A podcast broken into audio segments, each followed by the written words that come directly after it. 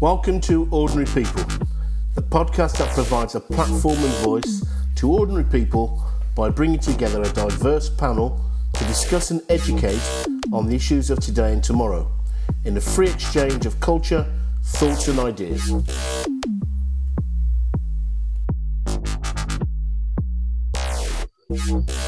Welcome to Ordinary People, the podcast that invites members of the community to share their thoughts and observations on the issues of today and tomorrow. My name is Peter Jones and I'm your host. I was born and raised and have lived most of my life around Birmingham. The last 30 years I've worked in the IT education sector. I'm a volunteer for Birmingham based charities and good causes. Therefore, a shout out to Loughborough, Feed Brum and Birmingham Civic Society.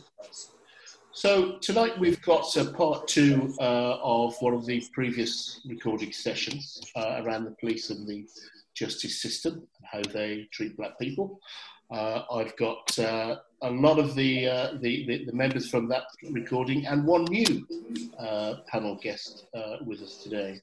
and therefore, what I want to do is go straight to Elaine. Say, Elaine, can you just introduce yourself? Hi, yes, my name's Elaine White. Um, born and bred in Birmingham, but recently moved to Bristol almost two years ago. I previously worked for the Ministry of Justice for the probation service as a trainer, rehabilitating um, men and women on the probation service in offending behaviour programmes. And now I currently work at a Ministry of Defence site as a trainer there. So observing trainers and also delivering training to military and civilian staff. Great. Elaine, uh, it's a real pleasure to have you uh, join Thank us. You. Thank you very much. Um, can I ask, Kirk, can, would you mind just uh, reintroducing yourself very quickly to people?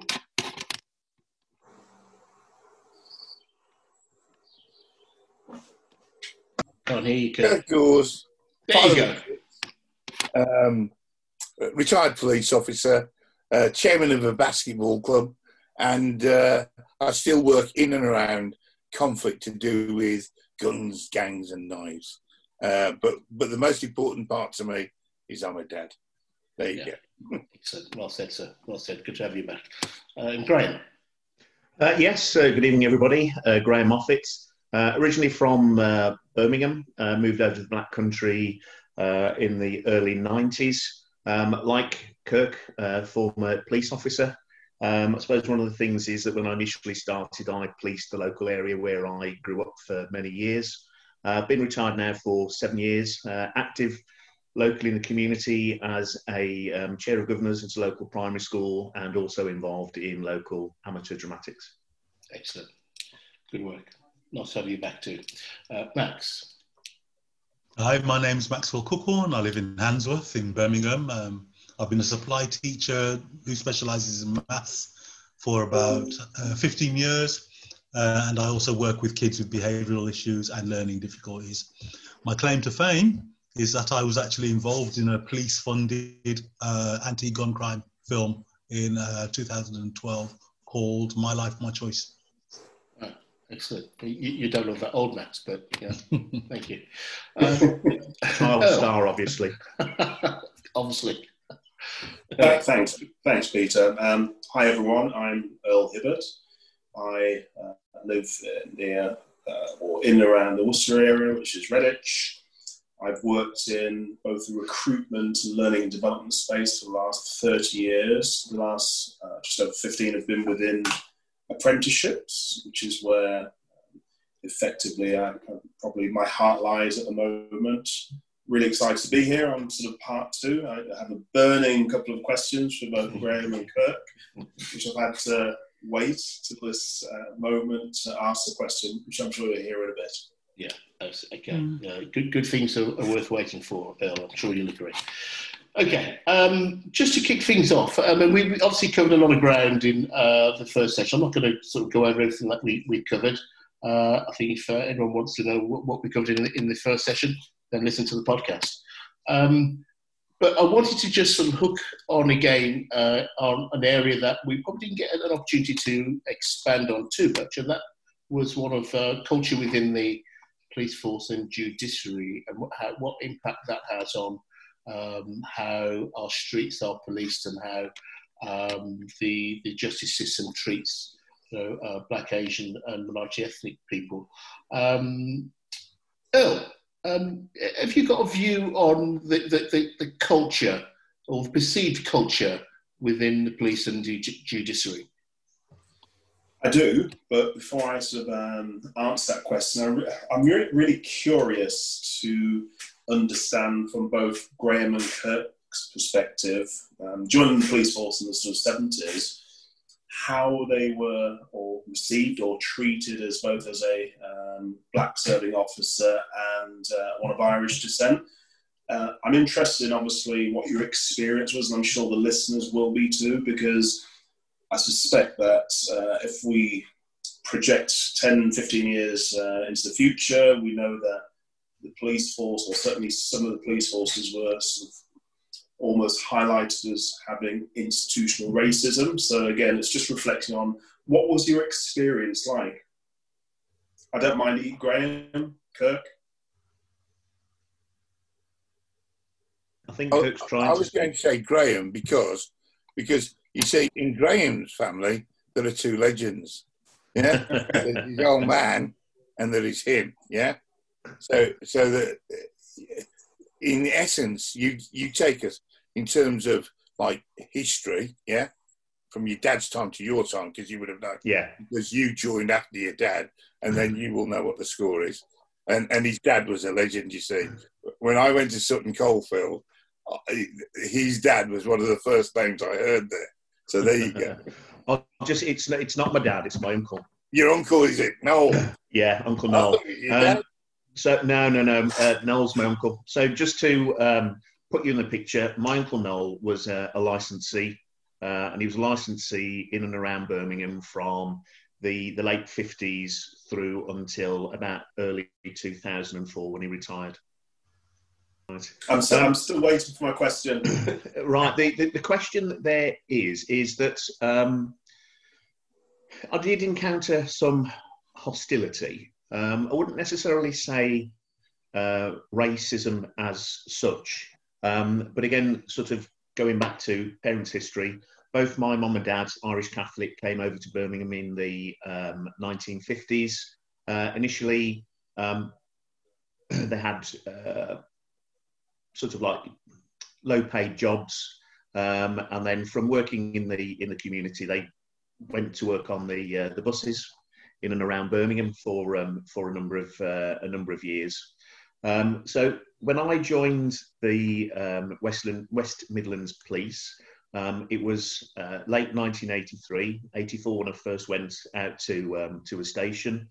Um, at the time, um, where I did get sort of hostility from people within the within the job. Um, it was from people who had been in service during the time of the Irish pub bombings, um, and also the um, the IRA bombing campaign across the um, the mainland. Um, and on top of that, quite a lot of the officers that were working within West Midlands Police again at the time um, were people who had served in the military, and again, many had served out in, in Northern Ireland.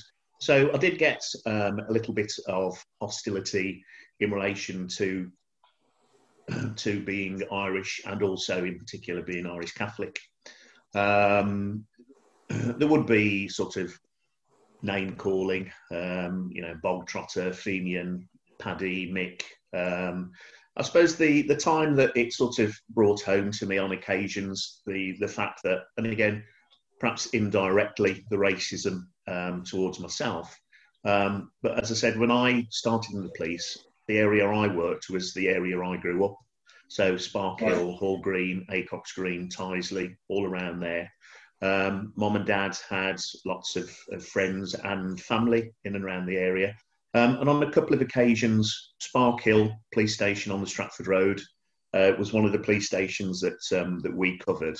Uh, and on occasions, I would get contacted by the control room um, and asked to um, to go to the front office at um, Sparkhill Police Station.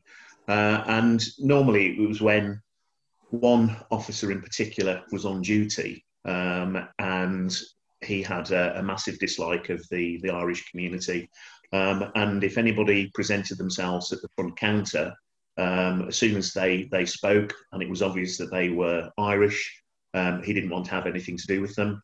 Um, so I would get called down. Um, and as soon as I walked through the door, I was met with, oh, it's one of your lot at the front counter, you'll have to deal with him or her. Is that, isn't that funny that they didn't choose to actually sort of deal with the issue? I know it was obviously different times. It's funny that they chose not to deal with the issue rather than yeah. circumvent it by asking you to sort of step in. Yeah. Yeah, but then I suppose the other interesting side to it is, is that um, again, the fact that I policed an area that I grew up with, uh, on occasions when I was out uh, and dealing with jobs and would turn up at an address um, where an Irish family lived, uh, on occasions I got quite a lot of hostility from them Wow. because of the fact that they, as soon as Moffat's quite an unusual surname, the first question would be, "Oh, were you any relation to Paddy or Noel Moffat?" And as soon as I said yes, um, it was basically, "Oh, so you're a traitor then? You know, what are you doing in the uh, in the British police force? Uh, what's wrong with you?" Um, so you know, there's, there's that element to it as well. Having said that, it wasn't, I would imagine, anywhere near the um, the issues that uh, that Kirk uh, had to deal with. Okay. Do you, do you know what? That's really, and thanks for obviously sort of uh, being so candid and honest. And I think what it kind of highlights is that you must have had a real determination and passion to succeed in the role.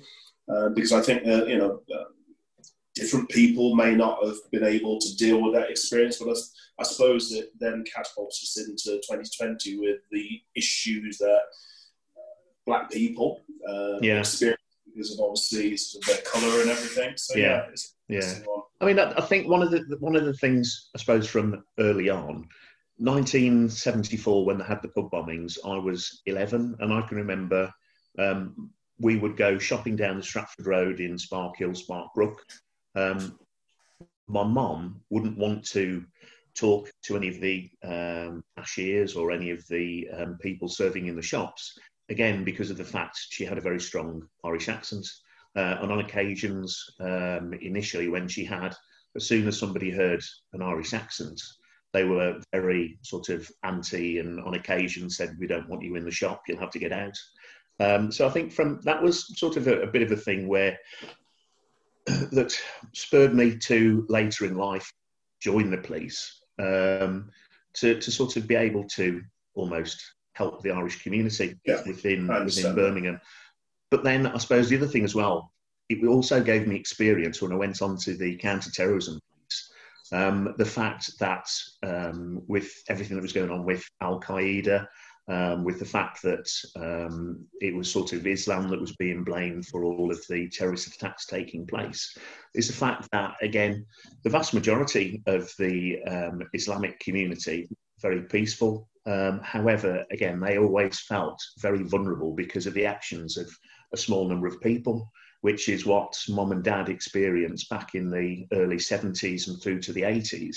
Uh, again, a small minority of Irish people who were causing um, problems for for the vast majority of people. Um, Okay. okay, thank you. Peter, I'm very conscious that I've uh, just monopolised the last 10 minutes, so um, yeah. I, I, I think um, you know uh, relevant points there. I think, and um, you know, thank you, Graham, for, for for sharing that with us. If we get, go back to the, the issue of sort of culture within the police force and the judiciary, um, I, I want to sort of ask Elaine actually because you're uh, probably closer to those organisations than anybody. Uh, uh, on, the uh, on, on the session tonight, um, what, what's your view about culture within those those organisations? Um, there, there has been some recognition that people of colour, um, men or women, haven't necessarily got um, to the higher grade, shall we say, where they are making those decisions. So I know from experience that there has been programs put in place to try and encourage uh, people from black and ethnic uh, minorities to actually become manager managers or you know higher up the ranks, so to speak, Mhm. to try and represent um, all cultures and all nations, but still a long way to go. Um, so the culture as well, um, some of the uh, attitudes very deep seated. So again, that's taken a long time to try and break down those walls, those barriers, attitudes, and how they get filtered through. Because some of the newer people coming in are having to then bow down to some of these attitudes and cultures, and that's holding them back. They can't actually express or do things the way they want because of the situation that they're in. So they can't progress because of some of the attitudes and cultures that are already ingrained within the system. Are you saying that they they are they not applying for um, pr- promotions? They feel that they wouldn't be considered. Are they being intentionally held back? Do you think? It's a bit of both. Some are potentially held back because they're seen as too radical almost, right. and you know you can't do that here, sort of thing. So again, attitudes come in in terms of don't want to embrace new ideas to an extent, so they're being held back. And on the other hand, some people are like, you know what, I know I'm not going to get the chance, so don't even bother to apply. So it works in both in both areas there. Thanks, Elaine, for that. I mean, I, I just want to share um, some, some sort of details with uh, with everyone. Um, I, I, looked at the organisation of the chief constables, uh, which have 43, uh, actually it's, um, 70, 79 uh, chief constables in, in, in the UK.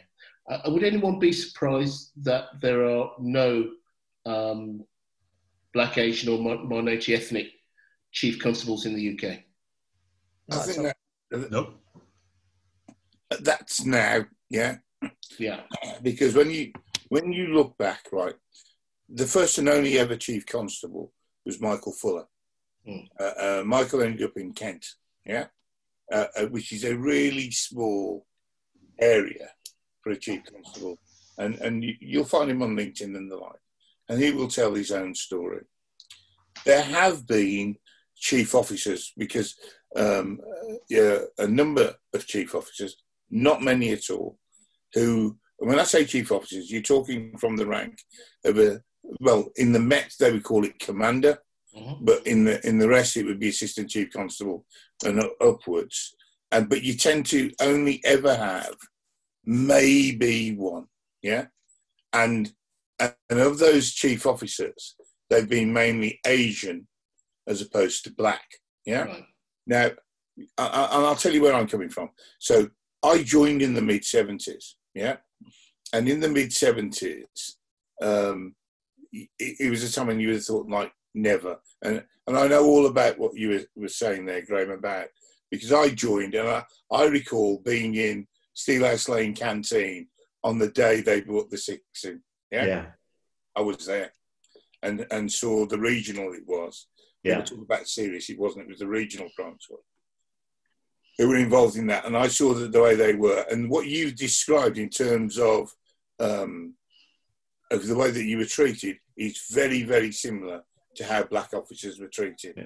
But black officers would not have clocked that the Irish were being treated the same. Yeah, we knew there was something, yeah, but you didn't see it in terms of colour. Yeah, yeah, didn't see the racism but you knew there was something because of what was being said.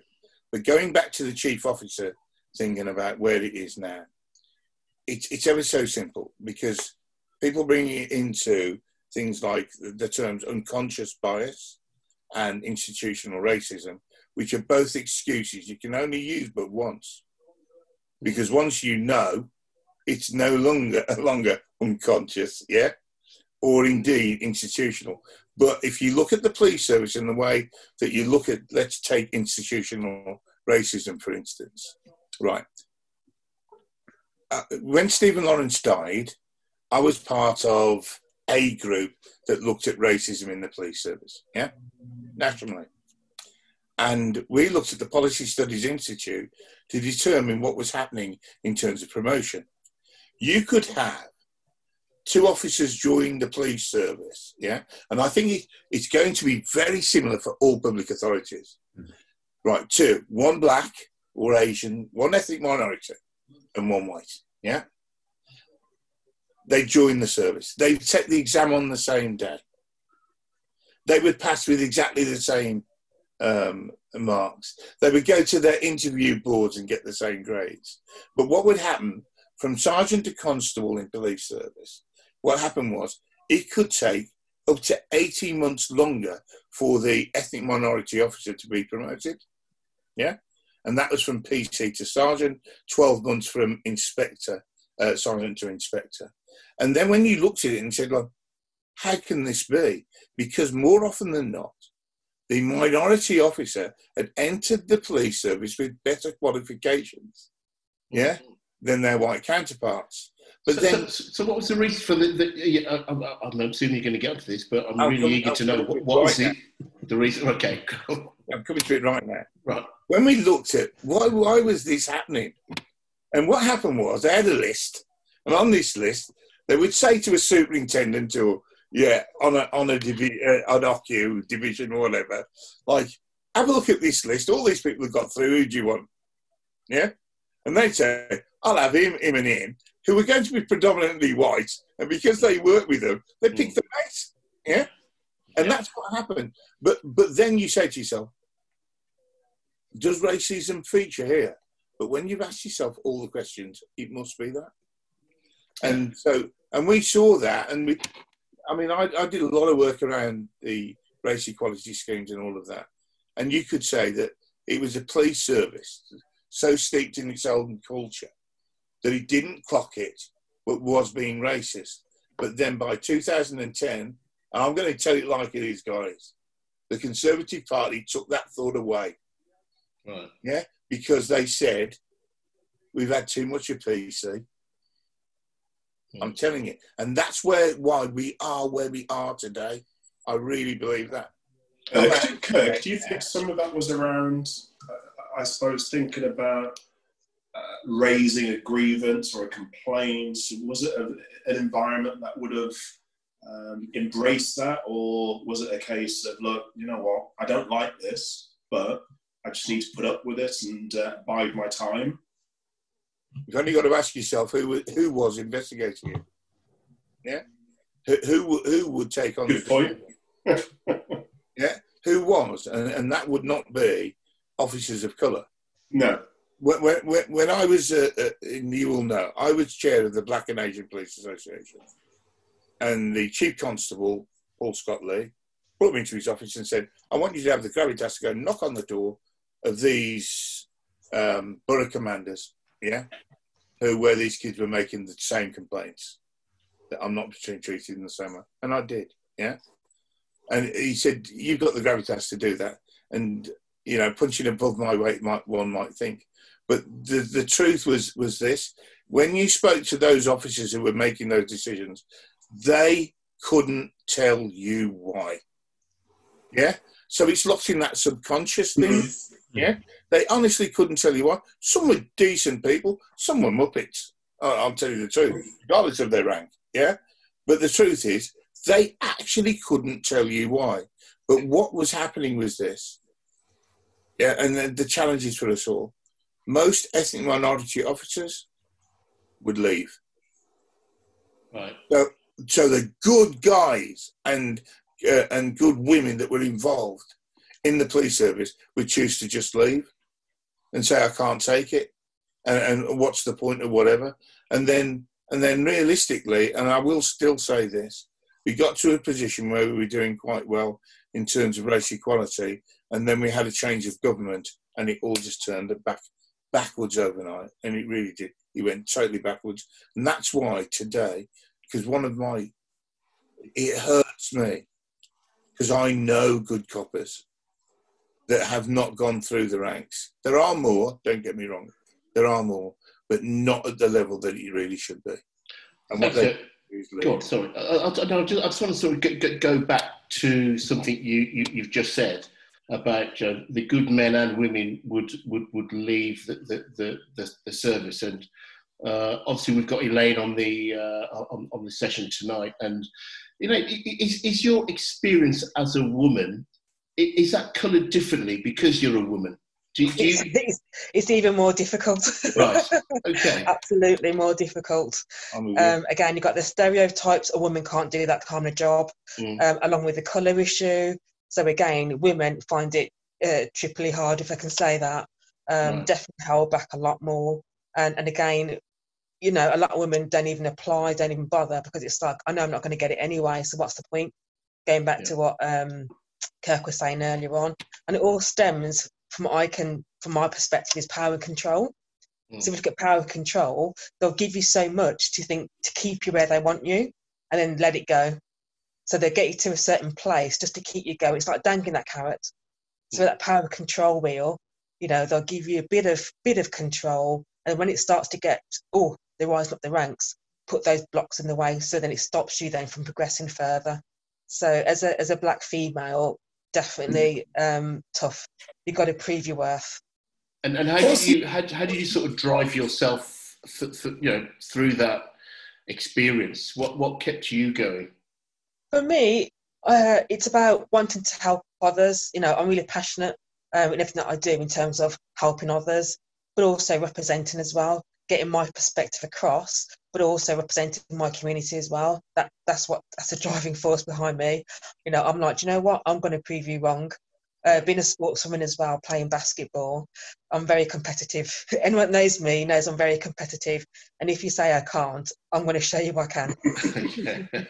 Elaine, Elaine, quick question. What what else you mentioned um, blocks? What what are some of the blocks then that from you perceive and are there, whether they're physical or um, going back to what was said earlier in terms of if there's an offer for promotion, not getting it and being given really poor and lame excuses why, when you know that you've done better than the person that's got it.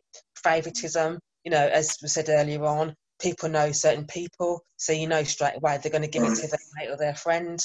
Um, so yeah, all the things that have been said already, I've experienced. yeah, what, one of the things, one of the Elaine. So, so, go on, go. Can I just say, Elaine, it's veiled though, isn't it? It's like Oh, it's gosh, a yeah. veil, isn't it? Yeah. Yeah, that you don't, time. you know it's there, but the way that he's veiled, um, and, and but, but this is about British racism in Britain is not like South Africa, the United States. Yeah, no? it's not the same. It's the veil, and the veil But you will know say what? to you, I, I have to say that veil is being um, taken off because if you look at power, who's in power now, and Yeah. some of their policies and procedures, those veils aren't being so hidden. It's quite been clear now. Yeah, now it's become worse. I'm with you Yeah. because Yeah. because the move to the right in terms of politics allows people to get rid of what they call, you know, political correctness is bad. Yeah, and they Mhm. can say what they think.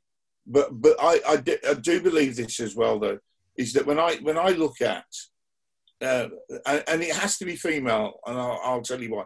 If you look at the rise, when we looked at the um, the the issue of colour, yeah, what we actually saw at that time, this is Stephen Lawrence's time, yeah, was it was women as well, very mm-hmm. much women as a whole. But what happened then was there was a real push to get women there, but that did not include black women. It just Right. didn't. I swear. And if you look at senior officers, and Graham, you will know this, yeah, Yeah. in the job now. If you look at senior officers, it simply went from the white man, yeah, to Yeah. the white woman. Gender has played its issue as well. Massively, yeah. Exactly.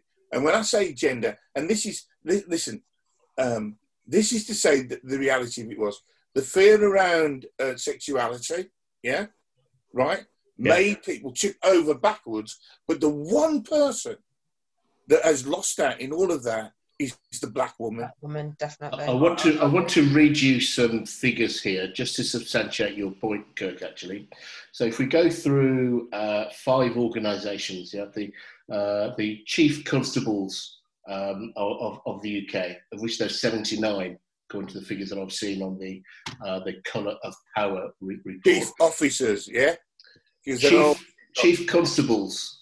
No, there's there's only 42 police forces, so there's only one chief constable for each force. yeah. Oh, well, So I've I got, appreciate you, you'll have a few other things like um, British Transport Police, Nuclear Police, Ministry of Defence Police, and the Scottish Police. But um, I- I wouldn't say that there's 79 chief constables. the, Okay. they're assistant chief constables, deputy chief constables, Yeah. commanders in the Met, Yeah. and the chief officers, yeah. You're absolutely right. There are 43. there are 36 males, seven females, um, of which 43 are white, i.e., there are no, there's no black or Asian or mon- Yeah. minority ethnic representation in there. In the Police and Crime Commissioners uh, uh, report, there are, of which there are 42 positions again, 33 male, 9 female, uh, of which 41 are white and 1 from the BAME community. Uh, I'll go to Supreme Court judges, uh, 10 male, 2 female, all 12 are white. Uh, the uh, members of the Defence Council for the Armed Forces, uh, 8 male, 1 female, all white. It's all a coincidence, Pete. yeah, that's, that, that's, that's clearly what, what, I'm, what, what, what I'm reading. Um, that you know, of, of, you know, if I include the heads of the intelligence agencies, of those um, five agencies, there is one BAME representative. is is that systematic of those organisations and the culture that we are trying to look at and and I guess change and change leadership and influence uh, in those institutions to change the culture in those institutions. Max, I mean, we've not heard from you yet, Max. So, should we have any concern about those figures that I've just read out and the lack of black, Asian, minority, minority ethnic representation? Um, in, I know that there was a race disparity audit that was uh, held and took place in 2017 where they discussed collecting and sharing good quality data on criminal um, on the criminal records with regards to uh, race and ethnicity and they wanted to set up a system of collecting good quality data so they had that to use it in order to be able to decipher if there is statistically provable racism within their systems um, we're talking about the crime and justice systems uh, court systems and all that kind of thing Mm. um, there were some really good um, suggestions made um, investigating. Um, yeah, basically, they were talking about committing to explain or change, uh, which was a policy where they um, where disproportionate outcomes were identified. Then, obviously, uh, leadership and management and operational staff were to review the policies and have them changed in order to remove uh, the end outcome of that disproportional outcome. So the point that I'm trying to get to is they've they've got um, audits, they've got reports, they've got brilliant ideas, they know how to get the solutions. Uh, in this particular case, I'm aware that it all landed on Theresa uh, May's desk. Um, I think it must have been 2008, not long before she left. And essentially, a, rec- uh, a report came out, and the report was complete and utter hog- hogwash. It was basically taking all that data that they'd collected and writing it as a report, despite the fact that the build up to that had actually said, right, if we're getting all this data and the outcomes are not satisfactory, then the solution ought to be that we have a strategy in order to change or improve those outcomes. So, literally, the only thing that, that was suggested was change, and the report was nothing. So, the, the, I mean, the figures I've just read out in terms of the you know, representation uh, don't, doesn't su- suggest change. What it does suggest is massive underrepresentation. Now, do we make a causal link that underrepresentation uh, equals uh, unconscious bias, potential racism, uh, a lack of opportunity for for individuals? Can, can we make that assumption? I think it's all of that. I think- Yeah, sorry, so, sorry. Go ahead, In, when you've got enough cir- circumstantial evidence, when circumstantial evidence is is repeatedly being put in front of you again and again and again, and you refuse to see a causal link, then I think you're going into the realms of ignorance. But that's my own personal opinion on that one. Okay, Gra- Graham, Right. what, what would you, sorry, Elaine, you were going to say? Yeah, I was saying it's certainly not unconscious bias. They're fully aware of the It's situation. conscious. It's conscious, isn't it? Okay. Most definitely conscious. Definitely Okay. not unconscious. It's a it's a it's a conscious decision. It's known. Again, So- so- why would a report be? Uh, why would there have to be a report? They know it exists, Mhm. but the choice is not to do anything about it. So it's definitely not unconscious. Graham, do, do you think that you know with with this, um, if you want to call it evidence, that there is massive underrepresentation uh, in the positions of leadership and influence in those type of organisations? Can we can we confidently make that causal link to the fact that the culture uh, is one of, as we've I guess all, all agreed, conscious bias? Um, I think, and probably Kirk will back me up on this. Um, an awful lot. Certainly, I'm talking about the police, but I can see it being represented across the the board. An awful lot of the issue is whether or not your face fits, mm. um, and um, I've seen some very very talented uh, white officers not get promoted because their their face doesn't fit. What does um, that mean, Graham? What does that mean? In, um, I think a lot of it is is the fact that um, the police and a lot of other organisations um, is very much along the lines of the old boy network. Ah, uh, so it's towing, who, towing the yeah, line. and who you know. I, I would definitely agree with you on that. Right. You know, you, you can see it, you can see it with this current government at the moment. The leaders have surrounded themselves with people that are the same as them. Um, and you'd see that certainly within the police force, particularly within specialist departments where individuals got in because they they're at the same golf club, they went to the same Masonic lodge, they played football together, um, they drank in the same places, um, and that was a culture that had gone on, and I think that is why there isn't that representation um, at a higher level, not just within the police, but within other organisations. But then I suppose one of the questions is is is whether or not is it is it a case that people from um, black um, ethnic minorities have they wanted to go for promotion because again there's an awful lot of people within the police who join the police and are more than happy to stay as PCs.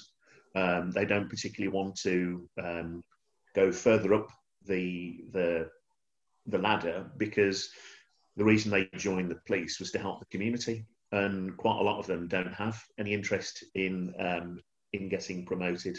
I, I would, I, you know, I, I would, I, I, would, I would sort of believe that if if I thought that you know you could only help the community if you stayed at that level. Mm. Surely, yeah. um, if the, the, the higher up the ranks that you go, the more influence that you can have on community policing, community relations. At a, at a lower level, you haven't got that level of influence. Yes, you can go around and give uh, a, a, really good impression of yourself yeah. and of the uniform, etc. But in terms of implementing community-based programs and outreach and things like that, I mean, that's got to come from a higher position. If you're not in that position right. and espousing yeah. those, I, those I, sentiments, I, I, don't agree. That comes from. Really? No, Sorry, one sec, Kirk. I wonder how much of this, what you've just said, Graham, in terms of wanting to set, um, I suppose, uh, police officer, le- police constable level, I wonder how much of that is framed around the perceived barriers about mm. getting to that next level. Mm. So maybe conversely, they're thinking, well, I'm going to stay as a sort of a police constable because yeah. I have no chance of progressing uh, based on history or face yeah. fitting, as mentioned. Yeah. Yeah. That sounds very simplistic. Yeah. I mean, you know, you know, if you'd have said that for, for me personally, uh, if you, you know, if you want to go back 20, 30 years and say that, then yeah, I, will be inclined to agree. I, in, I, in, I, I, don't agree. I, will tell you why. Right, right. There are there are some chiefs because I know what you said about non being white in that, but there's, there's a boy in the West Midlands that is not in that figures. Yeah, that, that actually, you know, I'm on about uh, um, Graham. What's his name? Is it CTU now? Uh, uh, Matt Ward. Matt Ward, right. Let me just tell you, it's about class. Hmm. If you can get, if you go to the right school, hmm. you go to the right universities, and I'm talking red brick, yeah? Yeah. If you are black, you can get on. So this argument goes way back. Okay. And, and when and I, and I say this because the most most important role in the police service to get a job done is the rank of sergeant. Hmm. Because they actually buy into the fact that this sergeant knows the people on the ground and they also know the senior officers. You will not see that outside of the police service. You won't. But if you've got a job and you know what I'm talking about, major investigation, Graham, yeah. yeah? The DS runs yeah. everything. And so those on high come down and speak to the DS. In terms of promotion and getting up the rank, it's about people who go to the same schools everywhere, same as Parliament, the same mm. schools, the same universities. And then you will find that, because the man I'm talking about, he is a first from Cambridge. He's gone all the way. I have my own feelings as to whether or not he's competent, mm. but he's got he's gone all the way. And I think that class plays its part. The problem with class is, is that the uh, black community don't feature, and and that's I honestly tell you, I live in a, I live in Knowle, yeah. It's lovely, it's brilliant, and everybody around here is supposed to have money regardless of how big your house is, yeah? yeah? And people think of you in a certain way. And that is the UK.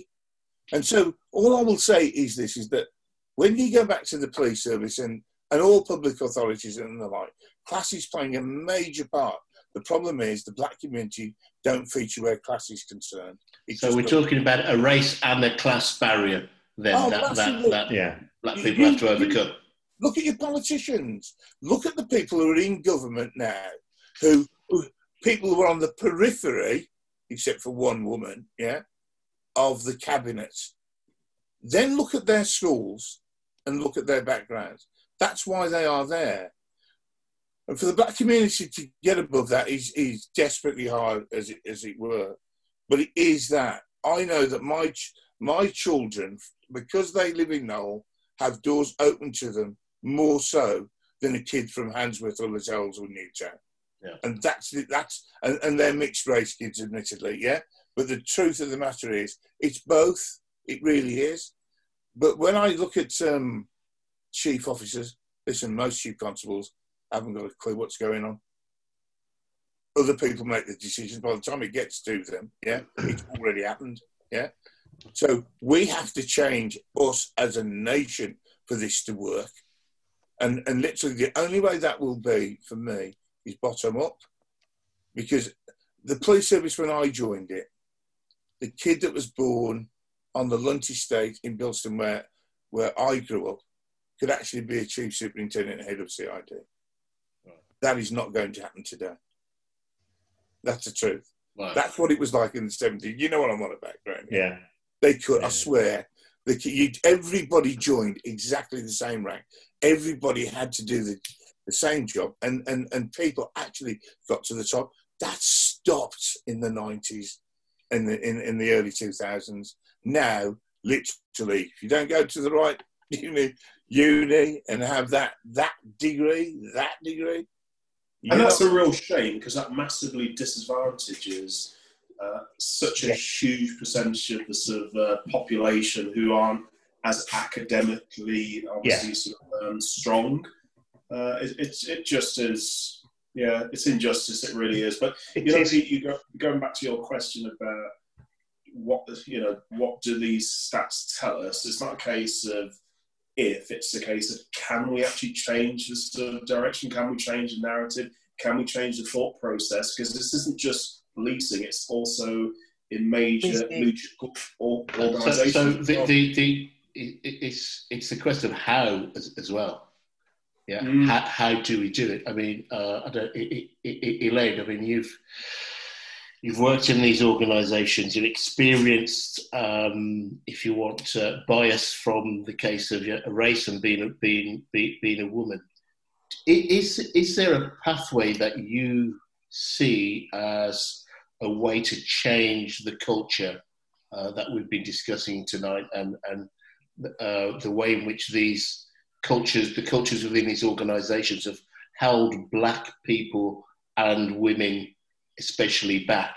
Is there a pathway that you know you've you've yeah, I mean, I know when I spoke to you before, um, I talked about uh, certainly the Ministry of uh, Justice that put this program together to encourage you know, people from black and ethnic uh, minorities to become managers and leaders and so forth. Um, but again, it is really changing those attitudes from those above. And as was already said earlier on, um, it's almost breaking in that circle. And when somebody does from a, a black or ethnic minority, it's the pressure of if they make decisions mm. and things don't go to plan, they're, they they come down a lot harder than if it was somebody uh, from a white background. Pressure from within the organisation, pressure from their community. So, for me, from my perspective, I think it's going to take a long time um, because, again, you can't just change attitudes overnight. Mm. We know going back years and years and years, the attitudes are still there. If it's been there for hundreds of years, it's not going to change. So, so what you just said just reminded me of uh, you know the, the, the, thing that my mother used to tell me. And I'm sure you know everyone's parents on here probably told them that you've got to work twice as hard mm. as your white counterpart yeah. Uh, yeah. in in, in, in, order to, uh, to, to, to to get on or to get yeah. You know, to the same position, yeah. sort of thing. So, and it's you uh, know it's funny because with my surname being as it is, and I've been to interviews and expecting a white person, and sometimes the look you get, and you're like, "Yep, I'm black." so you know, straight away before even. Sorry. I think we've had a similar conversation um, yeah. previously, where you know you you've talked to obviously a contact, they've rightly or wrongly, whatever, they've assumed uh, and mm. made a, a, judgment about who you are. You turn up in person, and yeah. you can see that look of puzzlement yeah. on their face, thinking, "Yeah, are you are you Earl?" right. yeah. yeah. You know, but you know what? One thing that's going to interest me is um, with the cuts and the funding going from police and uh, Ministry of Justice and Defence, and some of the recruits that are now coming in, mm. quite young, look about 12 or 13, how that's going to impact then in future generations. So I don't know whether that's going to make a, a difference in terms of um, people in higher places because if the recruits coming in now in you know 20 30 years time how's that going to impact so that'll be interesting are you saying that they've, they've got a, a, a, a different attitude in coming look, looking at sort of race and gender uh, yeah. from it in, in, a, in a totally different way? In some cases, yes, because people that are joining now haven't necessarily come from, I say, the most privileged backgrounds. Yeah. So whether that will make a difference in 20, 30 years' time, it, it remains to be seen. Okay. So we're, we're, we're, almost sort of coming to the end of, uh, of this session. What I'd like to get from from all of you um, is in terms of a way forward, and, and I know that Kirk introduced the concept of a, a royal commission, but you know we, we, we can't uh, you know order a royal commission like we'd order a takeaway. I guess that mm-hmm. has to come from um, you know areas or, or, people of influence and power that you know, we, we probably don't know. But in, in, in terms of envisaging uh, a, a, pathway for change, if there is something that you could change within those services, police, you know, military, judiciary, in order to just change the look of that, you know, the, the leadership team and get some representation in there that could represent people of colour and maybe affect some change and make people feel a little bit comfortable about going for those jobs, going for promotion, feeling confident they're going to get a fair shake at those promotions, what, what, what would that be? What would you? What would be the one thing that you would like to implement?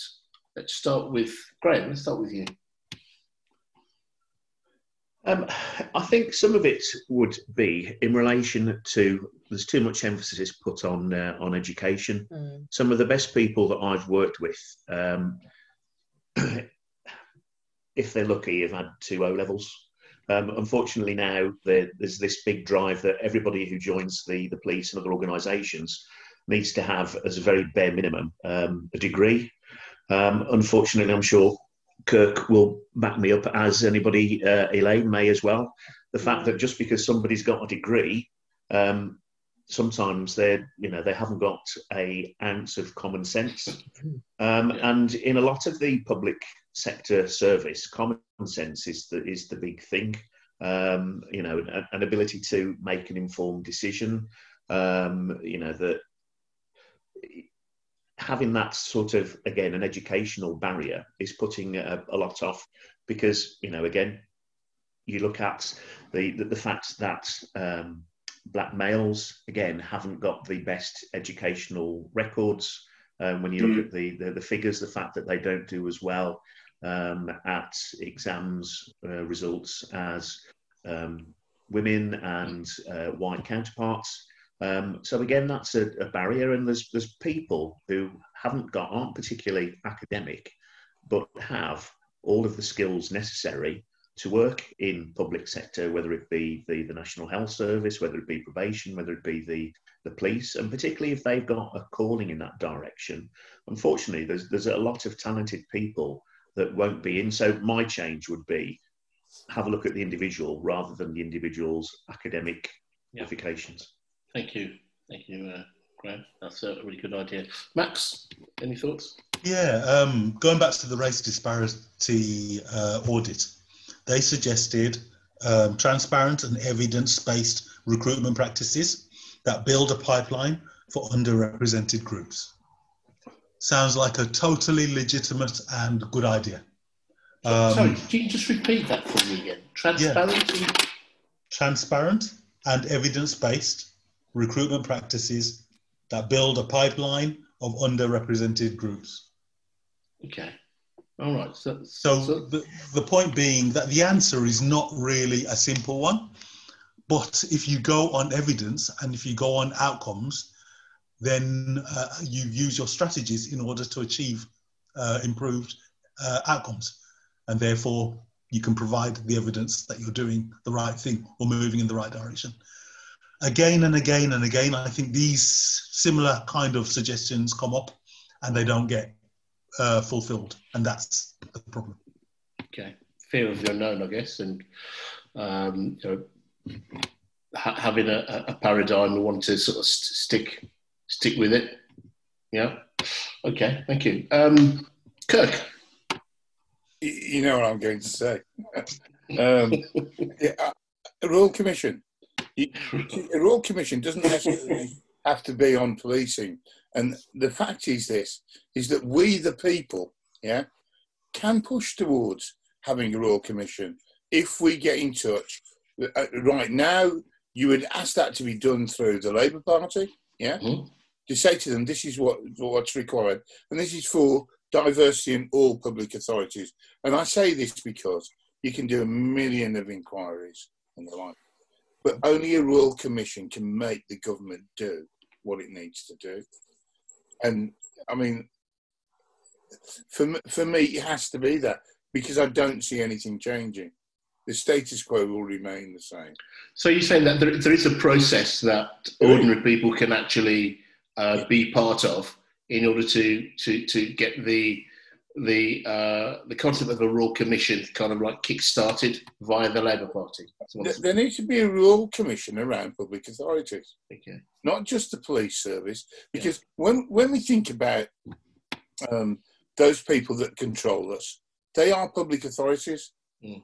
All of them, be, uh, because we're coming out of the EU, is going to, to hurt us. But all of them are absolutely responsible. The only way that we can do it is something that actually says that when they've done their investigations and the like, these are the recommendations and they've got to do it. Yeah. Mm.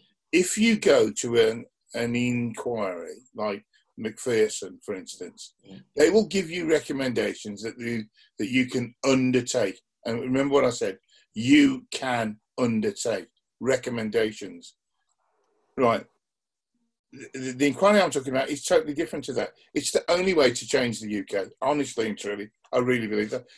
We fight in the meantime, yeah. we really do. But that's the only way.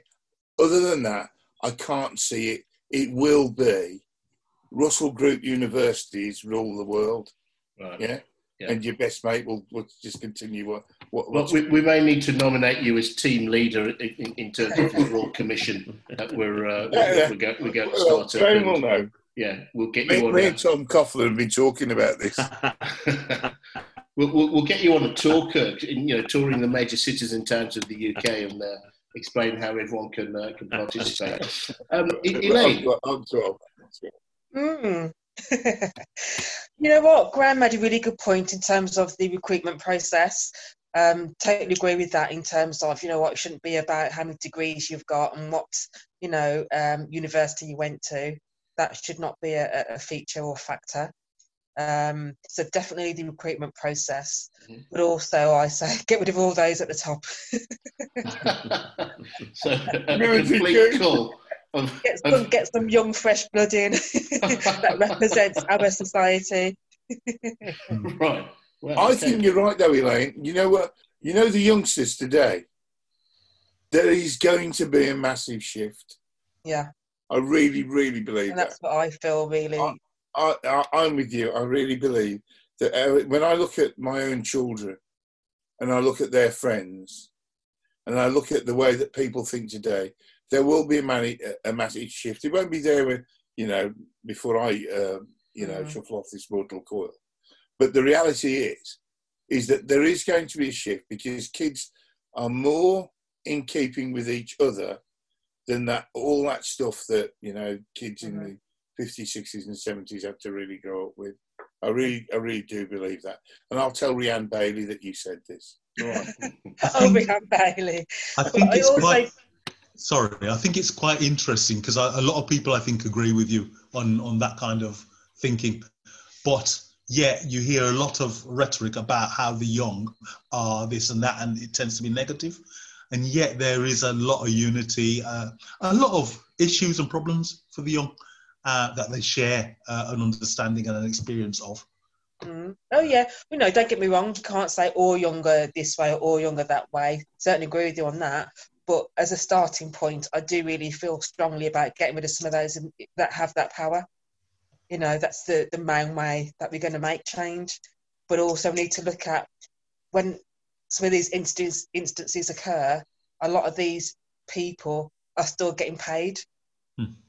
They've been you know, dismissed but still getting paid whilst inst- investigations are happening. There shouldn't that shouldn't be the case. If that's anybody else, it'd be instant dismissal. So it should be a fair process when there are instances that that person isn't paid.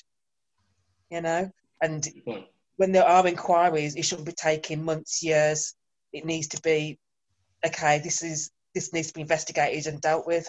So the only way change can happen as well is rather than having these long drawn out processes for investigations and so forth, it needs to be a lot uh, a lot more quick, uh, a lot more quick, but more more quickly.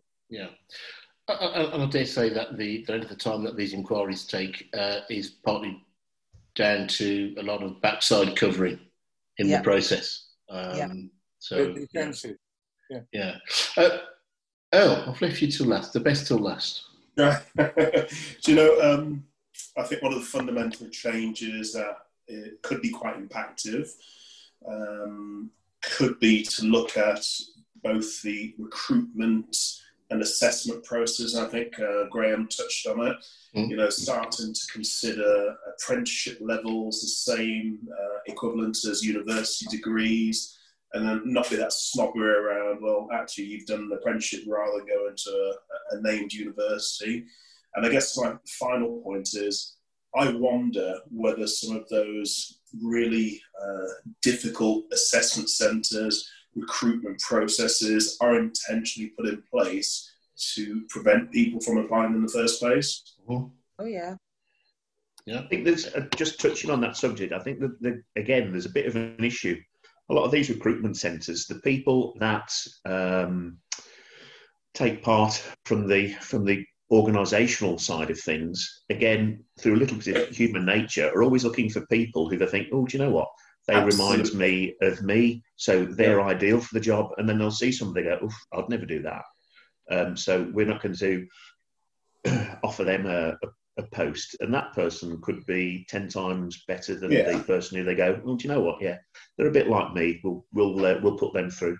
Just Yeah. Following on, just following on from that point, uh, artificial intelligence the programmers that program artificial intelligence are biased by their own experience or by their own ethnicities.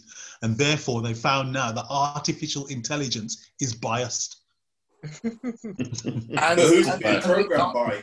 Wow. It's a program that learns, but it's learned to be biased. But who's it being programmed by in the first place? Yeah. Sorry, I, I can't hear you. Okay. No, someone said you needed an IQ test, Max. I think. No, no. Yeah. What I'm telling you, it's exactly the same for the IQ test that we use, Yeah, yeah, biased. which is potentially prepared by Europeans. Yeah? Yeah. So learning styles and all that come into it don't mean anything. Yeah. And yet you have, you, you know, if you were to take it from an African context, the IQ test would be different. But that's not the one we've adopted. Yeah. And and, and I agree with you. AI, it's, it's, it's if you go back to the pandemic, yeah, you put in what you want to get out. Amen. Listen, we're, we're, we're, we're, we're, out of time now. Um, just just as a, as a wrap up, I just wanted to uh, just go back to something Graham said about um, you know if you remove the uh, education as a barrier, uh, you'll find that you know uh, the individuals have the if you want the core skills to to do a lot of the you know the, the, the, the jobs that they're being um, um, kept from. And, and I'll just scribble down a couple of a few roles actually that I, I, I guess are very prevalent in the just in the criminal uh, fraternity. You know, sales and marketing, you know, there, there, there's a lot of that. You know, um, Yeah. uh, distribution and logistics. You know, we, we know that they're good at that. Yeah, Yeah. Warehousing, yeah, another, another skill. Recruitment. Yeah, I, could- I could go on and on. Management, finance. Yeah. So these these skills, if these if these um, let's say young criminals knew that they had some core skills that were easily transferable into the corporate world or even uh, in in, in uh, you know public life, maybe they would have uh, choose a very different career options. Anyway, that's just a, a wild thought from from me. Listen, thank you all very very much for your time and contributing. It's been a real pleasure again. Uh, I, I get the feeling that this isn't the last we're going to see of you all or hear of you all. Uh, I hope that's the case. Uh, uh, I, I sincerely want to get you all back on because I think the, um, uh, the, the the conversation is uh, fruitful uh, and, and beneficial certainly to the listener, and I, I enjoy it. So thank you very very much. Uh, this has been Ordinary People. Thank you for listening. Good night. Thank you. Good night. Good night. all.